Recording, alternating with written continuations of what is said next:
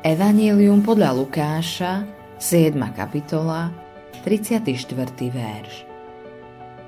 Prišiel syn človeka, ktorý je a pije, a hovoríte: Aj hľa, človek žáč a pijan vína, priateľ colníkov a hriešnikov.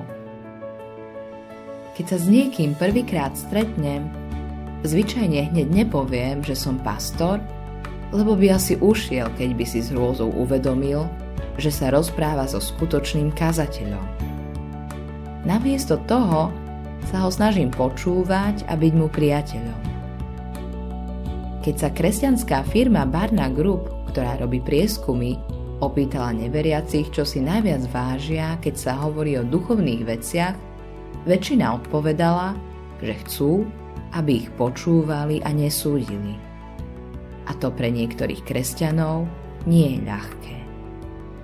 Niektorí veriaci chcú ľudí posudzovať, odsudzovať, aj kričať na nich.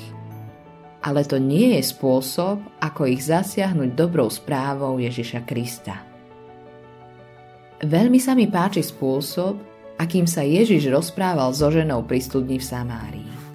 Dával jej otázky. Počúval ju a nesprával sa ako ten, čo všetko vie. Možno niektoré veci ako kresťania vieme, ale nebuďme vševediaci.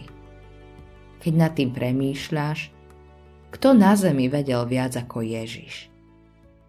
On vedel doslova všetko, pretože bol vtelený Boh. Bol vševediaci, to znamená všetko vediaci. Niekedy ľudia obviňujú kresťanov, že sú viac svätí než svätci. Ale kto bol viac svätý ako Ježiš? Bol najsvätejší zo všetkých, kto kedy chodili po tejto planéte, ale neprišiel ako najsvätejší zo svätých. Biblia hovorí, že Ježiš bol priateľom hriešnikov.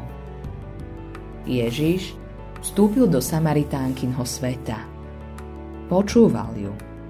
Strávil s ňou čas a výsledkom bola jej premena. Účinná evangelizácia jeden na jedného nie je monológ, je to dialóg. Cieľom nie je vyhrať debatu, ale vyhrať dušu. Cieľom nie je spáliť most, ale ho vybudovať.